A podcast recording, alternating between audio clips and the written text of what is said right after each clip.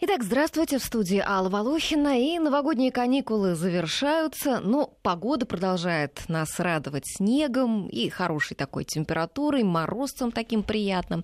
И многие, пользуясь возможностями русской зимы, катаются на лыжах и сноуборде. Кто-то выехал на горнолыжные курорты, другие стараются найти возможность покататься в своем городе. И сегодня мы поговорим о профессии э, инструкторов по горным лыжам и сноуборду.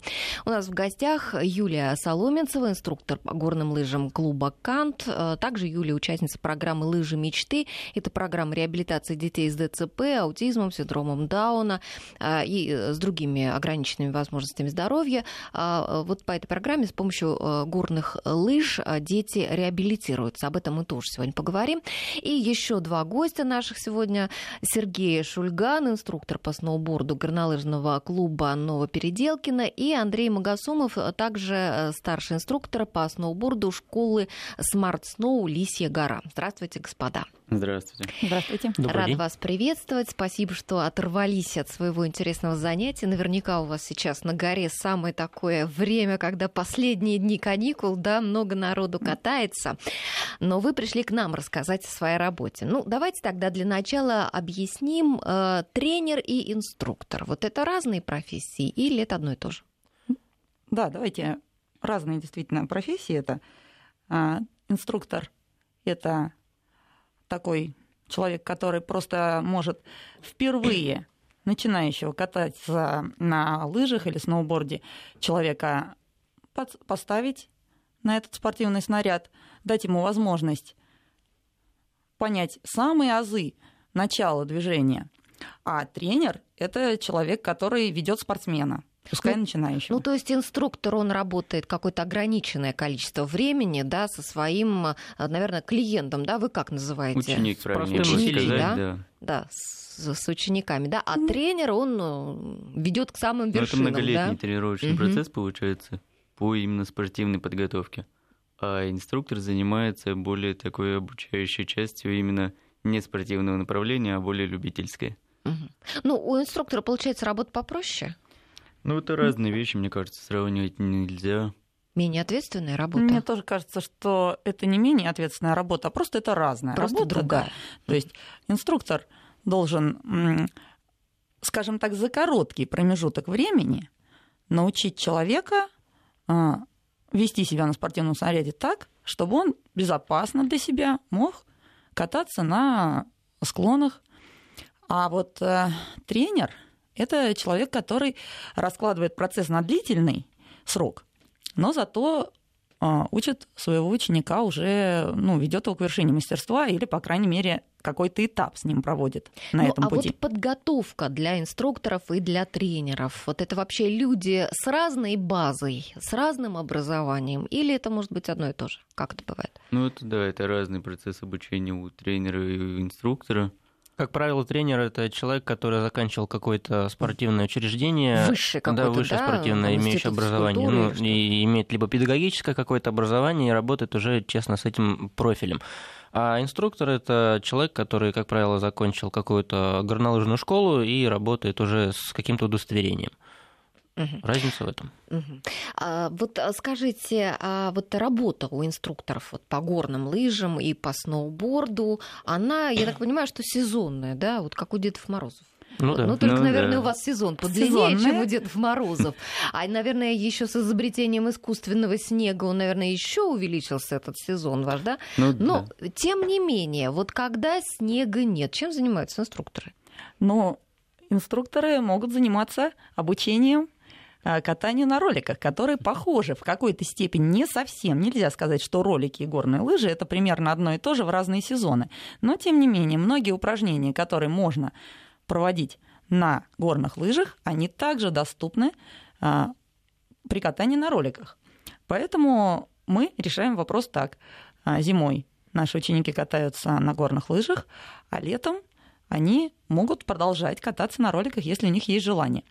Ну и, наверное, на скейтборде. Ну, а сноуборд, ну, на сноуборде, да, там тоже Андрей, достаточно Сергей. много вариантов. Там есть и можно разделить это как на водные спорты, так и на те, что будут на земле. Например, там есть скейтборд, лонгборд, как называется? All Mountain. Да, Mountain Board. Mountain Board, да. Да, если брать по воде, то там wakeboard, причем он тоже разделяется с крылом, или это будет за на лебедке или за катером. Прогресс не стоит на месте, там ну, тоже да. сейчас что только не придумывают. Ну, есть, ну, то есть вы хотите сказать, что у вас простое сезонного не бывает, что в принципе вы всегда обеспечены работой, или бывают с этим какие-то проблемы? А нет, ну, на самом деле зимой как бы мы все инструктора, да, там по горным лыжам, по сноуборду, летом а, по-разному. Кто-то и работает дальше в этой спортивной сфере, а, ну, насколько вот я знаю, у многих инструкторов у них какая-то другая своя жизнь, там а, тоже сезонная работа может быть и летом. Вот, поэтому тут кто как вертится, кто как что умеет, кто на что способен. И... А бывает такое, что вообще просто совершенно другая у человека профессия, и он берет там, допустим, свой отпуск зимой, и вот в этот отпуск он работает инструктором. Да. Или Бывает много таких Может вариантов. На самом деле, у кого есть какая-то своя основная профессия, ну, человеку очень близок там сноуборд либо горные лыжи, и поэтому в свое свободное время, например, в праздники, когда он может работать, как раз-таки он работает на склоне вместо отдыха. И кто-то там добавляет еще это время в выходные дни по возможности, но это получается более как хобби. Угу. Сколько стоят услуги инструкторов в Москве? Давайте мы примерно так вот какую-то сумму назовем. Может быть, людям это будет интересно. И, кстати, я наших слушателей приглашаю. Можно задавать свои вопросы, звонить к нам в студию. А, телефон а, прямого эфира 232-1559, код Москвы 495. А, также можно писать нам на WhatsApp для ваших бесплатных сообщений. Наш номер 903 170 63 63. И также смс можете присылать на номер 5533 а первым словом пишите «Вести». А, итак, э, цена услуг. Э, ну, начинается от 1200 в выходные, это э, в будни. В будни. Что, это вот сноуборд? переделки, ну да, угу. сноуборд, лыжи. лыжи, как правило, одна цена. Ну угу. да, 1200 у нас стоит в, в будни и 1600, по-моему, час в выходные с одного человека. Вот. Ну и в зависимости от количества человек цена тоже будет вырастать. Угу. А у вас Я есть? работаю в спортивном комплексе «Кант». А, там у нас так построена работа, что инструктор практически не касается, а, ну, скажем так, денег, заплаченных клиентам, он их всех платит через администрацию в кассу. Вот, поэтому я не знаю точную цену, но она подороже, чем в загородных вот а, Переделкино. Например, это где-то около двух тысяч, и может быть чуть больше в выходные, если человек занимается один. Если это группа, или это абонемент, то есть э, группа большего размера, и э, ну, сразу же человек покупает несколько занятий, 4 занятия или 8 ну, занятий, ну, понятно, обычно то тогда это э, будет скидки. Дешевле, Но, в принципе, достаточно дорогие виды спорта, да, да как вы считаете? И горные лыжи, и сноуборд. Ну, есть такое. Но, в принципе, это разовые вложения, и так же, как и научиться кататься, э, вы платите там сколько-то раз, занимаетесь инструктором, дальше вы получаете уже знания, опыт, практику, и вы уже с этим идете по жизни. Ну, а вот нет, во-первых, э, все равно ведь и экипировка вся стоит достаточно это тоже, да, дорого. Да, да, ну, скажем так. Да, и надо же там на, на склоне оплачивать там всевозможный сервис. Э, то есть единственное, за что вы потом платите, э, это всякие подъемники и какие-то там. Транспортные расходы. Вот. А, в принципе, доска, там одежда, как правило, это какие-то разовые вложения. Ну, еще не, конечно, одежда... Ну, за исключением расходных таких частей. Ну да, штаны, а что они... считается расходными частями? Ну, там застежки на креплениях. Часто бывает на морозе может отломиться. Ну, весь такой пластик какой-то мягкий. Ну, естественно, со временем и сам сноуборд или лыжи могут уже подпортиться, что там кант mm. закончится или еще что используется скользящая поверхность. Mm-hmm. Ботинки станут мягкими. Да, очень. ботинки. Я хочу попозже у вас еще уточнить, сколько нужно взять уроков для того, чтобы поехать. Но сейчас вот до нас дозвонился наш первый слушатель Евгений из Тюмени. Давайте послушаем. Надевайте наушнички. Евгений, здравствуйте. Добрый день. Угу, слушаем вас. С праздниками всех прошедшими. Спасибо и вас. Спасибо. Спасибо вас. Я вот такой дяденька очень большой, 140-145 килограмм вешаю. И скажите, мне вот никогда не стать на сноуборд с таким весом? Есть возможность или эту мечту просто-напросто похоронить? А может быть, конечно. еще вы возраст свой скажете? Это тоже надо 40, сказать? 49. Ага. Да нет, ничего никуда хоронить не надо. Я думаю, это не будет такой ужасной какой-то проблемой. И я думаю, вы можете вполне спокойно подходить какую-то инструкторскую школу. Правильный да. подбор оборудования вам будет играть большую роль. Вот, и, возможно, просто доску найти под вас будет не так-то просто, но все, в принципе, возможно. И, и на моем практике, я знаю, люди были 120-килограммовые, конечно, в вашем случае побольше вес, но я думаю, все все равно возможно. То есть просто доска, допустим, у вас будет очень жесткая и тоже там заростовка какой-то определенной длины. Какой размер ноги у вас? 46-47. А, ну, у вас она будет еще и широкая. Угу. То есть, а вот в принципе делают на заказ доски? Может быть, даже вот делать доску на заказ? Ну, такого я не знаю, потому что обычно это делают все на заводах, как правило, там в Китае где-то они расположены большинство. Вот. И индивидуальные доски, я не знаю такого, что производили у нас. Угу. И, ну, я так поняла, нет. Евгений, что вот ваша теперь главная задача найти доску вот под ваши параметры, а дальше вперед на гору. Ну, ну это тоже не будет такой большой проблемой, поэтому вы можете не растягивать это ничего и уже еще в даже в этом пойти. сезоне успеть покататься. Да, и, конечно же, еще в этом сезоне успеть уже сходить на горнолыжный склон, попробовать себя. Главное, чтобы у вас было желание. А я думаю, с мотивацией у вас проблем сейчас нет. Поэтому Евгений, еще есть вопрос у вас? А где мне можно, кому мне обратиться, чтобы мне помогли найти эту доску? Как же я вот, сложно это дело сделать, если не в теме. Вы можете попробовать, если у вас есть какие-то горнолыжные склоны, обратиться к инструкторам, которые там работают. Э, возможно, эти ребята больше, скажем так, компетентны будут в этом вопросе именно в вашем регионе и смогут вам чем-то помочь. Вот. Ну, также в мире есть интернет, и можно все загуглить, всегда все можно узнать. Вот. Главное обращаться к правильным источникам, а не абы что потому что есть э, разные сайты, разная информация, вот, но, по крайней мере, попробуйте узнать у своих э, каких-то там инструкторов местных, куда можно обратиться. Угу. Евгений, спасибо вам за звонок. А, ну что ж, а у меня вопрос э, такой вот немножко в продолжении, наверное, вот ее Евгения, истории Евгения. Вот сколько вот нужно, вот как вы думаете, потребуется вот такому ученику, как Евгений, времени, чтобы поехать? Ну, на сноуборде? Случай, конечно, непростой. Вот, тут очень много зависит от желания. А, я думаю, что ну, если у человека большой вес, то, как правило, ему будет вначале очень тяжело, потому что это большие физические нагрузки, и люди они часто бывают не готовы к этому. Вот. Но, в принципе, нет ничего невозможного, как я говорил. И, ну, я думаю, что месяца ну, месяц уйдет у него где-то. А месяц это сколько занятий? А, ну, в среднем, если где-то брать там, ну, 2-3 раза в неделю примерно, и там часа по часу первое время, потому что много ему будет э, полтора часа, а потом и при уже когда нагрузки будут более-менее восприимчив, человек будет к нагрузкам, то можно и увеличить э, количество длину занятия. А вообще, э, это мы говорим о людях, э, наверное, с, без подготовки, да, э, такие да. уже достаточно возрастные люди. А если взять там детей, например?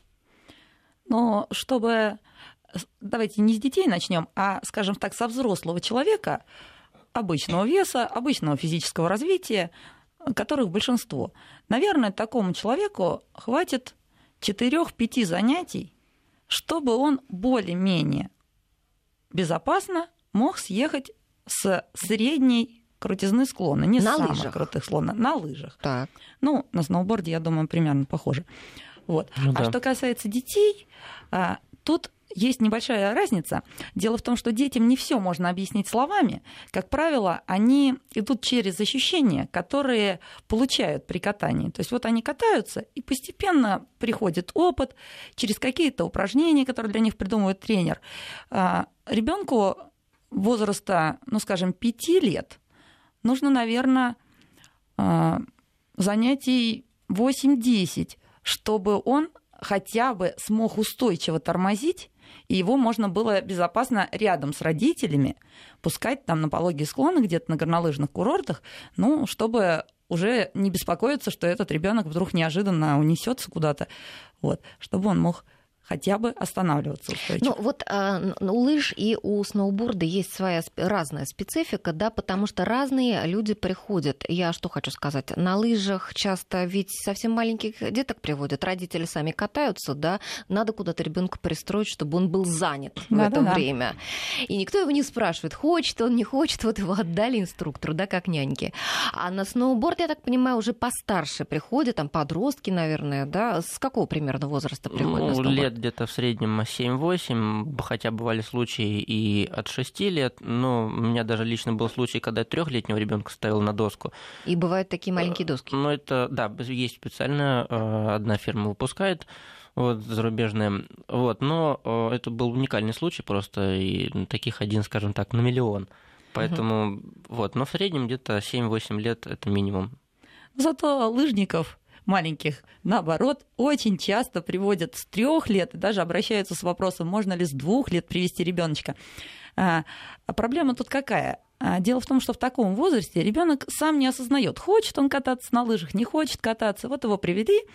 И тут очень многое зависит как раз от того, как у него пойдет с тренером. Если тренер найдет подход к такому малышу, то ребеночек через некоторое время просто почувствует себя в новой среде. Вот он никогда здесь не был, для него это все новое. Но потихонечку он поймет, как нужно себя вести, а, когда занимается группа, как нужно подниматься на подъемнике, перестанет бояться. И у него появятся определенные ощущения на лыжах, и он действительно сможет, э, вполне может трехлетний ребенок вместе с родителями аккуратненько спускаться с гор. Есть какие-то секреты, да, вот в тренировке маленьких детей? Их надо там как-то заинтересовывать, да? Ну, я думаю, что тут также же, как э, в любых занятиях с маленькими детьми, да, они должны постоянно быть заинтересованы, их внимание нужно постоянно удерживать. Они не могут, если тренер вдруг отвлечется, то вся группа разбежится в разные стороны, да, рассыпется. Поэтому им постоянно нужно давать легкие, вполне понятные занятия, придумывать для них привычные образы а, могут, ну, по-разному вот относятся. Иногда разрешают присутствовать родителям э, с ребеночком вместе, если уж вот он совсем не хочет один оставаться с тренером. Можно если ребеночек все же готов, да, может быть лучше даже, когда родители не присутствуют, чтобы ребенок вот не полностью погружался да, в эту среду и можно поставить маленьких детей, они вполне успешно продвигаются. Андрей до нас зазвонился из Новосибирска. Андрей, здравствуйте. Здравствуйте. Угу, слушаем вас. А, я сам, наверное, лет 8-10 ну, стал на лыжи, брал инструктора, поехал. Ну, мне понравилось. Угу. И затем я поставил своего ребенка, дочь. Я ее в 6 лет поставил на лыжи. Ей нравилось, каталась. Затем был небольшой перерыв, она почему-то боялась. И вот год назад я ее заново поставил. Но, тем не менее, у нее какой-то страх присутствует. Хотя она едет, э, брали, ну, с инструктором у нее занятий 5 было. То есть она поехала. Вот. И у нее периодически то ей хочется, то не хочется. И я хотел спросить, а как вот заинтересовать? Потому что когда она начинает кататься, у нее интерес появляется. Но вытащить ее на горку, учитывая, что нам все равно надо выезжать на какие-то загородные места, достаточно сложно. И есть ли смысл, у меня 12 лет, то есть отдавать ее, ну, заниматься этим уже, скажем так, профессионально, как видом спорта. Ага, спасибо а, за вопрос. Знаете, тут э, сложный момент, потому что вы спрашиваете о том времени, когда она не проводит с тренером, то есть когда вам ее нужно вытащить на горку, она еще не на горе, а когда она приходит, вроде бы у нее все в порядке и все налаживается. Вот. Тут можно, ну, что вам можно посоветовать? Вы сами катаетесь на горнолыжных курортах. Это прекрасные места, это всегда очень красиво. Это праздник такой, много народу. Как правило, ну, хорошая погода. И конечно, этим можно ее увлечь. Вот покажите ей там веб-камеру с горнолыжного курорта. Куча народу катается, всем весело, все хорошо. А чтобы человеку не было страшно, ни в коем случае нельзя Э, стремиться сразу его вести на какие-то сложные спуски. То есть вот вам кажется, о, девочка 12 лет, ну какая проблема съехать вот с этой пологой горы? А, а может быть и инструктор как-то напугал тоже ребенка, может быть, да? Может, такое, да, поставил может... задачу, которую ребенок не смог выполнить? Может такое случиться, да. Или сам человек попал случайно в какой-то момент, и у него появилось э, такое вот, э, ну, как сказать, такой барьер перед ним встал. Вот не надо торопиться никуда идите от самого-самого легкого. Пускай она ездит с совсем простых горок, не надо, а, ну, там, стыдить этого человека, а, что, что же ты катаешься там с малышами. Ничего страшного, то есть человек обязательно через это пройдет. Просто он должен абсолютно уверенно себя чувствовать, ровно так же, как в любом движении. Там. Ну, а вот в спорте, вот в профессиональный спорт отдавать уже вот в 12 лет? Вы знаете, у меня такое мнение, но оно может быть не может, может быть не все с ним согласны. Вот я считаю, что человек физически готовый заниматься а, вообще спортом, он может заняться спортом и более позднем возрасте. То есть э, не обязательно, не значит, если вы в три года э, лыжника поставили на лыжи, то все, там, к девяти годам это будет чемпион мира, ничего подобного. А, вполне возможно, что если человек просто физически развит, а, хотел бы этим заниматься, готов потратить на это изрядные физические усилия, время свое, он вполне может очень успешно продвигаться. А, ради бога, вы можете попробовать. Единственное, что, конечно, тут важно вообще, как для всякой профессии, как для занятия профессионально, очень важно а, желание человека собственное. Как вы придете к этому, сможет ли тренер заинтересовать. То есть от этого зависит очень многое. А вот еще такой момент. Если ребенок вот не очень хочет на лыжах кататься, ну так может быть в 12 лет уже и на сноуборд? Андрей, лет. Андрей с нами еще на связи или нет? Нет уже Андрея. Мне кажется, можно и сноуборд предложить девочке, да? Можно все попробовать предложить, да. Просто попробовать надо действительно пробовать, пробовать и выбирать то, что понравится. В 12 лет уже более-менее осознанный все-таки выбор происходит. Конечно. И я думаю, ну хорошо, а вот как понять, хороший инструктор или нехороший? Ну, я думаю, нет такого понятия хороший, нехороший, наверное, плохой. Тут зависит еще от опыта работы, и я думаю, есть еще такой момент, как рекомендации. Например, э, как сарафанное радио. Бывает, ко мне люди приходят на обучение просто потому, что кто-то их порекомендовал.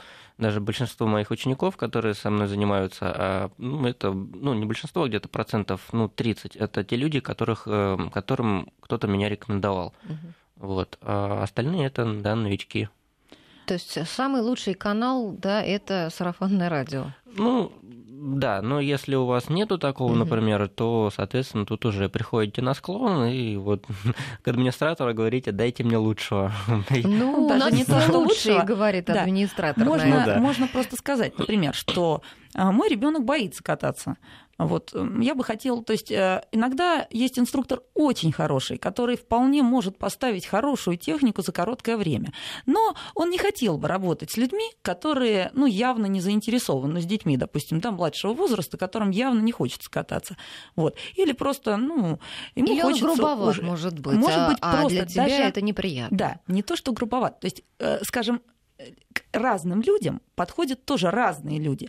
Один хотел бы, чтобы ну вот инструктор, да, был очень вежлив, вот много-много рассказывал. Другому интересно, чтобы он, наоборот, быстрее вел процесс. То есть, если вы администратору скажете конкретно, что бы вам хотелось, а, не просто, что дайте мне лучшего инструктора, там, это достаточно размытое понятие. Запрос, чтобы да, был. чтобы был, вот, э, условно говоря, какой-то запрос Мой ребенок боится угу. кататься. Или мой ребенок очень активный. Он... Или мне завтра лететь в Испанию. Ну, это и тоже да, да, и надо научить правило, за два дня кататься быстро. То, скорее всего, вы получите нужного вам инструктора. Но не пугайтесь, если дело не пошло сразу. Будьте начеку в этом смысле, особенно если отдаете маленького ребенка. Если вы чувствуете, что ребенку нехорошо на горе, то есть вот а, он катается, вам бы хотелось его научить, вот, но вы видите, что он себя ну, ну, некомфортно чувствует. Пусть даже он не выражает это громким криком, как зачастую бывает там, и валянием на снегу, но э, вы следите за самым первым моментом. Посмотрите вокруг, может быть, вам подойдет какой-то другой инструктор, который занимается рядом, и чей стиль вам более нравится. Вот и все. А еще вы можете на склоне просто постоять, посмотреть, как работают инструктора, и вживую увидеть, э, кто вам, например, больше Кстати, подходит. Да, хороший да, У меня так часто бывает. Я, например, работаю на склоне, и ко мне люди просто подходят и говорят, а вы инструктор, а можно там научиться? Вот, и у нас завязывается дальше общение, вот. Так происходит часто. А еще вот мы поговорили про хороших, плохих инструкторов, а вот клиенты, ученики бывают хорошие, плохие? Вот, вот э, сложные какие-то случаи. Вот у нас до новостей почти уже не остается времени. Давайте мы тогда сейчас я еще раз объявлю наши контакты, и после новостей мы начнем отвечать на этот вопрос. Итак, наш WhatsApp 903 170 63 63, пишите свои вопросы. И э, телефон 232 15 59, код Москвы 495 и 5533, первым словом пишите «Вести». Это для ваших смс-ок наш портал. Итак, мы сегодня обсуждаем профессии инструкторов по горным лыжам и сноуборду. И у нас в гостях инструктор по горным лыжам Юрия Соломицева и инструкторы по сноуборду Сергей Шульган и Андрей Магасумов. И до новостей мы начали обсуждать то, что эта профессия такая работа с людьми. И не всегда бывает просто с людьми а, поладить, а тем более, когда приходят новички, их нужно научить. А, и я задала вопрос о том, бывают ли сложные ученики, какие какие у них бывают вопросы, может быть, вернее, запросы, которые, может быть, даже инструктор не может удовлетворить. Можно я буквально вот э, скажу одно по теме как раз, немножечко такое замечание. То есть профессия инструктора, на самом деле, ее надо рассматривать как позитивную профессию. Почему? Потому что приходят учиться на горных лыжах и на сноуборде люди, а, мы уже поговорили, что это не очень дешевый, вообще-то говоря, вид спорта, да, значит, люди достаточно у них средств для того, чтобы кататься, они имеют свободное время, которое могут потратить на себя, раз они решили вот прийти позаниматься с инструктором, они э, ну, купили достаточно дорогостоящую экипировку, они готовы совершенствоваться, это тоже очень важно. И все это, все вот эти свои свойства, они как бы передают инструктору. То есть, э, поэтому на самом деле работа инструктора, она вот ну, вот позитивная, как я сказала. Несмотря на то, что, конечно, бывают сложные клиенты, как вы сказали. иногда люди бывают достаточно капризны, нетерпеливы и Хотят прям немедленно хотят, поехать. Либо э, хотят да, очень быстро на, на научиться всему. сложной горке. Или недовольны а, тем, что оборудование оказалось чересчур тяжелым, непривычным для них. А, и они как бы, а, ну, вроде как инструктору в вину ставят это, что вот лыжи такие тяжелые, ботинки так тяжело застегиваются. Вот. Но мне кажется, что через это инструктор, на то он инструктор, в этом и есть часть профессиональной работы, чтобы провести человека через эти трудности и его, ну, открыть ему новый мир, на самом деле, абсолютно новый, очень интересный. А как на сноуборде, Андрей? Ну, ничего не отличается. Если говорить про запрос, самый частый, над которым можно посмеяться, это люди приходят и говорят, так, нам через два дня нужно в Альпы, нам нужно научиться гонять. Естественно, это бывает очень проблематично. Но я думаю, это и касается и сноуборда, и горных лыж. А в принципе, каких-то невероятных запросов обычно-то и не бывает. Люди ну, понимают. а вот с кем э, сложнее работать, скажем, с подростками, с детьми или со взрослыми людьми?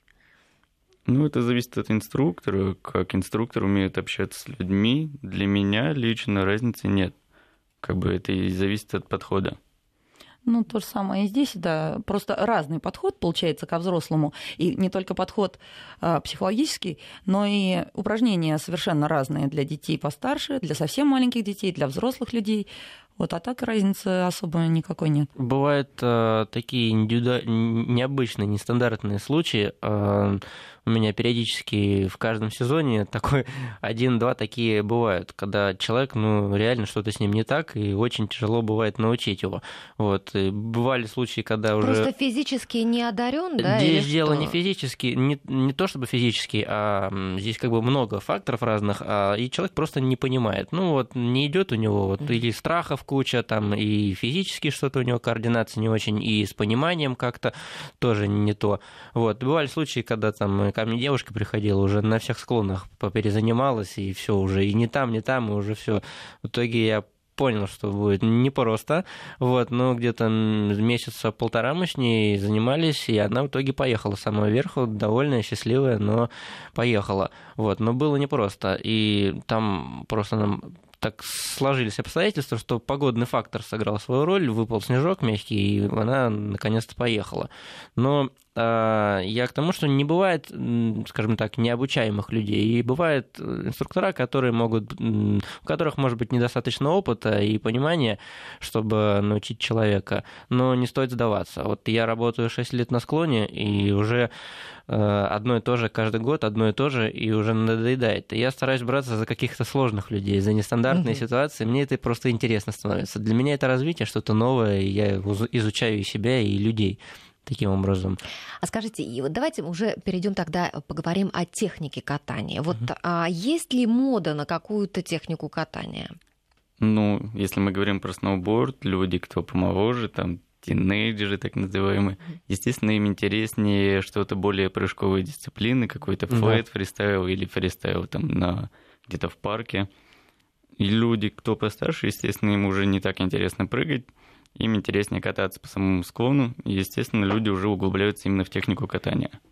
А что сейчас, вот какой моднее всего способ ездить на скейтборде, на, на сноуборде? Ну, тут однозначного ответа, я думаю, нет. Я даже да, не знаю, наверное, но... нет такого моды прям кататься именно ну, да. в каком-то это. Обычно тут именно развитие есть какое-то, да, либо, либо человек идет в парк и прыгает там, либо он просто катается на склоне и делает какие-то там простые трюки, там прыжки простые, вот, ну, не более того. Ну да, и у нас тоже на горных лыжах есть несколько стилей, угу. Э, тут и фристайл, и даже такая, может быть, сейчас необычная дисциплина балет на лыжах, и просто катание на лыжах. Вот. Но если человек уже что-то выбрал, сказать, что есть разная техника внутри одного вида, я не могу. То есть горные лыжи много раз меняли технику, это уже ну, более старший такой вид спорта, чем сноуборд, и техника, которую сейчас называют классической, она уже отошла. Вот, э, ну, сейчас иначе немножко катаются. В общем, в любом случае, мы обучаем определенный на данный момент присутствующей техники катания, и в ней катаются все. Ее можно назвать актуальной. Ну да. Вот. А кроме того, сейчас горнолыжные курорты, вот эм, европейские, они так построены. Это огромные регионы э, с целой сетью подъемников, а, которые человек по одному и тому же скипасу, такому билетику на подъемник, может посещать весь этот огромный регион, и это уже превращается в некое путешествие. То есть человек на горных лыжах, ему не столько нужно а, как-то технично проехать по одному единственному склону, как просто уметь спускаться с разных склонов. Вот он спустился с одного, на подъемнике поднялся, поехал куда-то другой, он а, прям-таки как путешественник уже себя ощущает а вот вы сказали балет на лыжах. А это что, вот действительно можно прийти в какой-нибудь клуб и вот да, просто да, так да, научиться есть. любителю? У нас, ну, в частности, угу. есть э, инструктор, а, который вот обучает красиво двигаться на лыжах. Там немножечко, ну, более мягкие, короткие лыжи. Люди двигаются как а, вперед, так и назад, выполняют какие-то красивые фигуры. Угу. В принципе, это очень такое красивое. Это не значит, что а, человек при этом не сможет кататься обычным образом на горных лыжах. Естественно, база у всех одна, и любой, и человек, занимающийся фристайлом, и вот балетом, и, ну и просто человек-спортсмен, все они могут кататься просто на горнолыжном курорте. А еще есть такая дисциплина, например, фрирайд. Это когда на широких лыжах а, люди движутся вне трасс, так называемых, mm-hmm. там, где трассы не обработаны, не ухоженные и не укатан снег ратраками, может быть, даже среди деревьев где-то в горах, там вот э, прям таки путешественники такие ну, на лыжах, мне, там, мне где кажется, нет после подъемников. истории с Шумахером э, это... Вы знаете, это, да, естественно, это более опасная дисциплина, но иногда людей влечет в какие-то такие места. Даже бывает, эм, когда вертолет высаживает людей, но совсем уж далеко от горнолыжного курорта, и они по каким-то там трассам спускаются. Это тоже по-своему очень интересно. И, а, ну, во всяком опасном виде спорта существует человеческий фактор. Если человек внимателен, четко понимает, что он делает, какая опасность его может ожидать, то ну, в большинстве случаев он защищен. Ну, а вот та история с Михаилом Шумахером, да, вот эта трасса была, она была специально вот так э, с валунами для такого экстремального катания, или она была просто не оборудована? Вы не знаете об этом? Нет, э, знаете, там, мне кажется, это просто какой-то, ну, совершенно вот ужасный такой фатальный случай, который произошел на простой относительно трассе. Просто, ну, в горах, естественно, есть камни, они при небольшом количестве снега они все же выступают, да, но Михаил Шумахер был в шлеме, и он, ну, вот просто такой вот несчастный случай, который, наверное, никто не защищен от этого, но рассчитывать э, и как-то пытаться защититься от такого случая просто даже не стоит, потому что, ну, конечно, наверное, над каждым такая опасность, ну, возможно, но это ну, опасный вид, в принципе, вид спорта, да. конечно, и горные лыжи. Горные и лыжи это просто, да, опасный вид спорта. Он опасен определенными опасностями. О них нужно знать. Нужно знать о возможных лавинах, о вот этих вот скрытых там камнях. А вы крутизне. своих учеников а, этому учите, рассказываете вот им об есть этом? 10 правил ФИС, которые должен знать а, каждый катающийся любой горнолыжник, а, и эти золотые правила, они действуют по всему миру. Э, ну, а это простые правила, там, ходить с краю, там, э, не сидеть за перегибами, под трамплинами в трудно просматриваемых местах, там, выбирать скорость э, согласно своему уровню катания, вот, ну, и остальные правила, касающиеся все это техники безопасности. Но многие люди, к сожалению, приходят на склоны, и они просто не знают об этом и подвергают риску и опасности других катающихся, поэтому часто бывают столкновения на склоне просто по глупости, вот, но просто хотел бы всем слушателям порекомендовать просто почитать хотя бы эти правила, все, кто катается. Нет, ну а инструктор, знать. он обязан э, научить этому? Каждый нет? инструктор, да, он э, объясняет технику безопасности, э, простые правила о том, что подниматься с краю надо, не сидеть там посреди склона.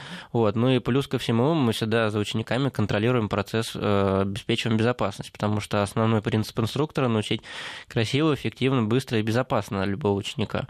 А падать вы учите? Учите своих да. учеников? Да, это да, обязательная Помните часть программы. Вставать. Это в самом начале обучения происходит. Угу. Потом выполнили пару простейших движений, и после этого как раз объясняете о том, как стоит падать, о том, как не стоит падать.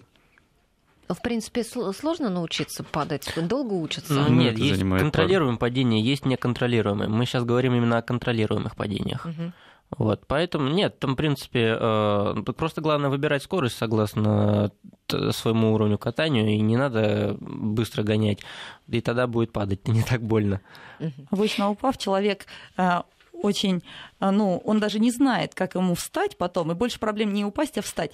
Вот. И самое главное научить человека вставать. Хотя это не сложно. Ну что, сейчас мы еще раз прервемся на новости, вернемся через минуту, продолжим наш разговор. Мы возвращаемся к нашей беседе. Сегодня у нас э, в студии инструкторы по горным лыжам и сноуборду Юлия Соломенцева, Сергей Шульган и Андрей Магасумов. И вот пришел вопрос от нашего слушателя, что нужно, чтобы стать инструктором? Существуют ли обучающие курсы? Ну, вы, наверное, не с самого начала нас слушаете, мы вначале об этом немного говорили. И, в принципе, те, кто не сразу начал слушать нашу программу, не с самого начала, могут на сайте Вести ФМ послушать э, программу в записи. Она чуть позже будет выложена сегодня. Но, конечно, конечно, я так понимаю, что а, при каждой горнолыжной школе да, существуют и курсы для инструкторов. Ну, есть, а, насколько я сейчас знаю, две горнолыжные школы, такие лидирующие а, в России. Вот, вы можете просто зайти в интернет, набрать название. И, в принципе, закончив одну из этих горнолыжных школ, вы получаете удостоверение инструктора при успешной сдаче экзаменов. Угу. Надо сдавать экзамены. Это сложные экзамены? Ну, не ну, конечно. А Там... А учиться-то сколько? 9 а, дней обычно проходит курс, соответственно, в зависимости от категории, на которую вы едете. Сначала там это начальные категории, простые а, курсы, если... Ну, это вы... для начинающих более учеников, а если как раз ну, инструктор хочет развиваться как инструктор, угу. так вот он повышает, идет на более сложный курс, повышает свой уровень мастерства, выучит новые там повороты для себя и для обучения, и, естественно, может заниматься дальше с клиентом, угу. чтобы не терять клиента. Ну, ну... Естественно, это же также заинтересован в этом инструктор. А из чего складывается зарплата инструктора? Вот а, зависит ли она от того, сколько учеников? Ну да, э, ну на разных склонах по-разному, но, как правило, насколько я знаю, во всей России нету э, такого склона, где люди сидели бы инструктора на окладе. В основном это процент от выхода. Чем больше инструктор работает, тем больше, соответственно, зарабатывает. Ну, везде по-разному, но насколько я знаю, мое такое да. субъективное mm-hmm. знание, получается, что зарплата инструктора это всегда его ставка, в зависимости от его как раз категории. И, естественно, ну, на многих склонах, насколько я знаю, бывает добавочная у него ставка за отработанные раб- годы на склоне каком-то конкретном или какой-то конкретной школы. И как То раз есть из за этого. стаж, да? Ну да, Мгм. можно сказать, за стаж. Хорошо, вот еще такой у меня вопрос. Юль работает по программе «Лыжи мечты». Да. А, Это программа, кто не знает из наших слушателей, а, программа реабилитации людей с детским церебральным параличом, с аутизмом, синдромом Дауна, с нарушением зрения и другими ограниченными возможностями здоровья. С помощью горных лыж а, людей а, реабилитируют. Да, это так. Юля, расскажите, пожалуйста, э, своя какая-то специфика ведь, да? С вот, э, Огромная специфика. мгм. Вот мы в, в этой программе работаем ну, там чуть больше года. А, Нам нас приезжал а, обучать ну, такой инструктор или даже, ну, как тренер, назовем это, из вот такой вот школы американской, делились своим опытом, и выяснилось, что люди, которые ну, имеют ограниченные по здоровью возможности, а для них очень хорошо показаны горные лыжи, горные лыжи для людей, например, с, э, ДЦП, для детей, взрослых людей, а, они им очень подходят, потому что горные лыжи, они как бы достаточно тяжелые. Человек, как правило, имеет нарушения двигательные. В это- Тяжелые в смысле веса? Тяжелые по весу. Мгм. Тяжелый по весу, да. А в горных лыжах он как бы стоит, э, ну, поддерживаемый этими горными лыжами. Есть также, если человеку либо он не может стоять, либо это для него очень сложно, есть специальные еще устройства, помогающие ему стоять на ногах. Вот. И люди, которые совершенно не имеют возможности заняться никаким видом спорта, они никогда не бегают. а, Ну, Есть вообще, даже, которые не да ходят.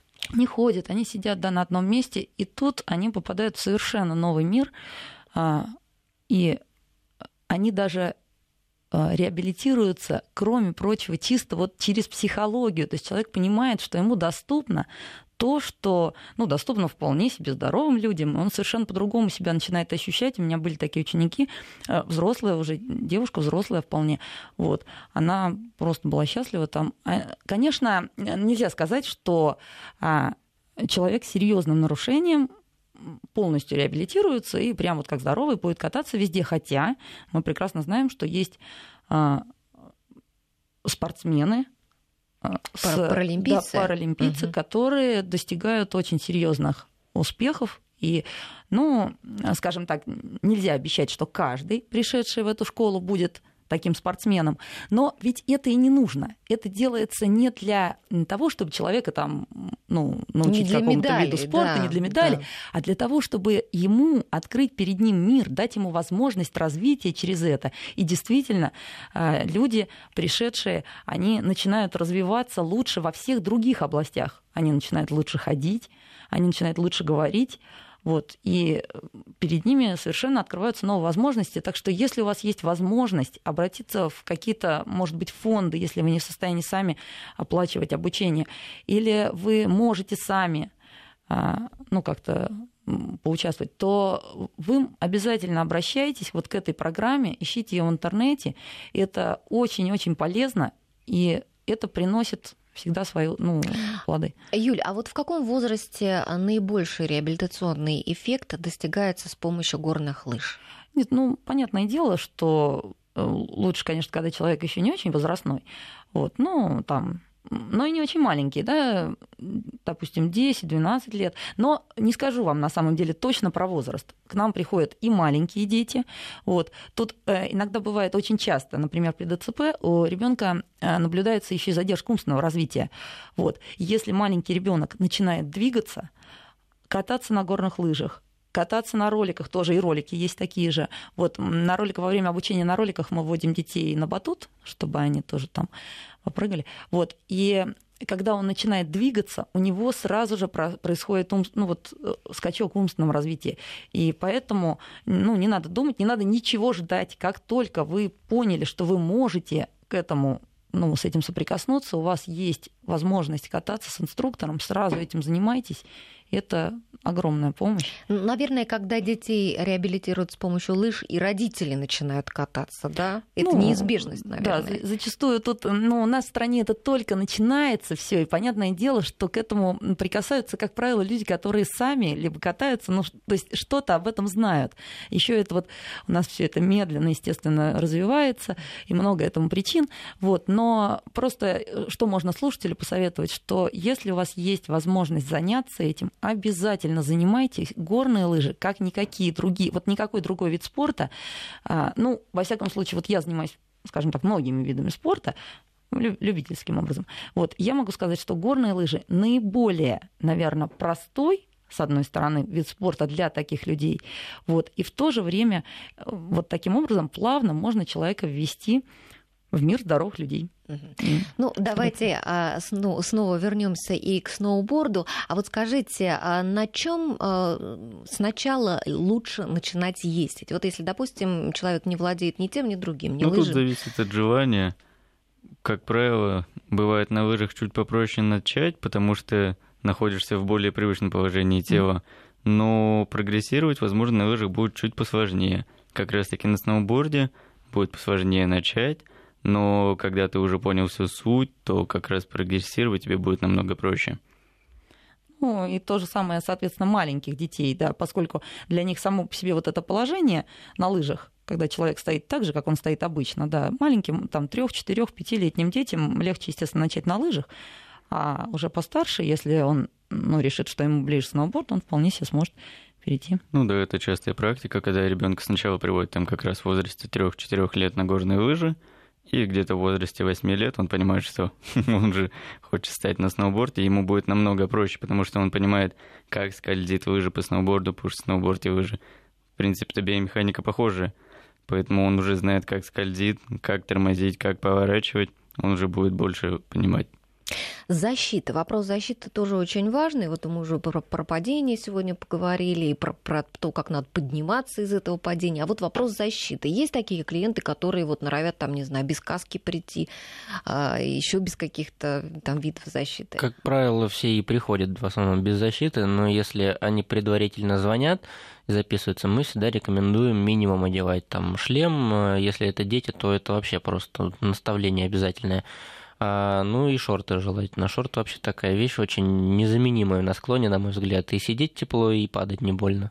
А говорят, что и в шортах тоже может быть больно падать. Я сама не пробовала, потому что не катаюсь. Ну, Но, и... А вот и, и говорят, что туда еще можно что-то дополнительно можно. вот подпихнуть. Да, ну, это шорты? как машина, как ДТП при автомобильной аварии. Там можно человека пристегнуть, да, и, а, а может быть такая авария, что и ремень не спасет. И здесь точно так же с шортами, что смотря какое будет падение. Если может большой помочь, скорость, да, то... может наоборот как-то там ускупить какую-то ситуацию. Если говорить про мое личное мнение, я считаю, что минимальный набор на сноуборде это, естественно, шлем, маска для глаз, угу. ну, так как все говорят, очки, ну, в принципе, это называется маска, и, естественно, это наколенники, потому что первые падения это очень частые падения на колени. А колени, как мы знаем, у нас Новички не восстанавливаются. колени отбивают. Да, поэтому роликовые наколенники, любые наколенники, которые не будут вам мешать под штанами, лучше их надевать. Ну а в, лыж... в лыжном спорте там мы никакой защиты не рекомендуем, кроме шлема. Но шлем обязательно. Бывает такое, что родитель приходит с ребенком, говорит, что вот вы знаете, я хочу, чтобы ребенку понравилось, а шлем очень тяжелый, и я не могу там заставить. Не, нет, не надо так делать. Это цена слишком велика. Ну что ж, друзья, пожелаем давайте, наверное, всем, кто нас слушал, э, приятного катания, легко научиться, хорошо кататься, безопасно и с большим удовольствием для себя. Но примерно о профессии инструктора мы сегодня что-то узнали. Может быть, кому-то пригодится в профориентации, тем, кто сейчас гоняет э, как любитель, но, может быть, захочет и поработать. Итак, сегодня у нас были инструкторы Юлия Соломенцева, Сергей Шульган и Андрей Магасумов. Спасибо большое вам за рассказ. И я, Алла Волохина, со всеми прощаюсь. Всего доброго.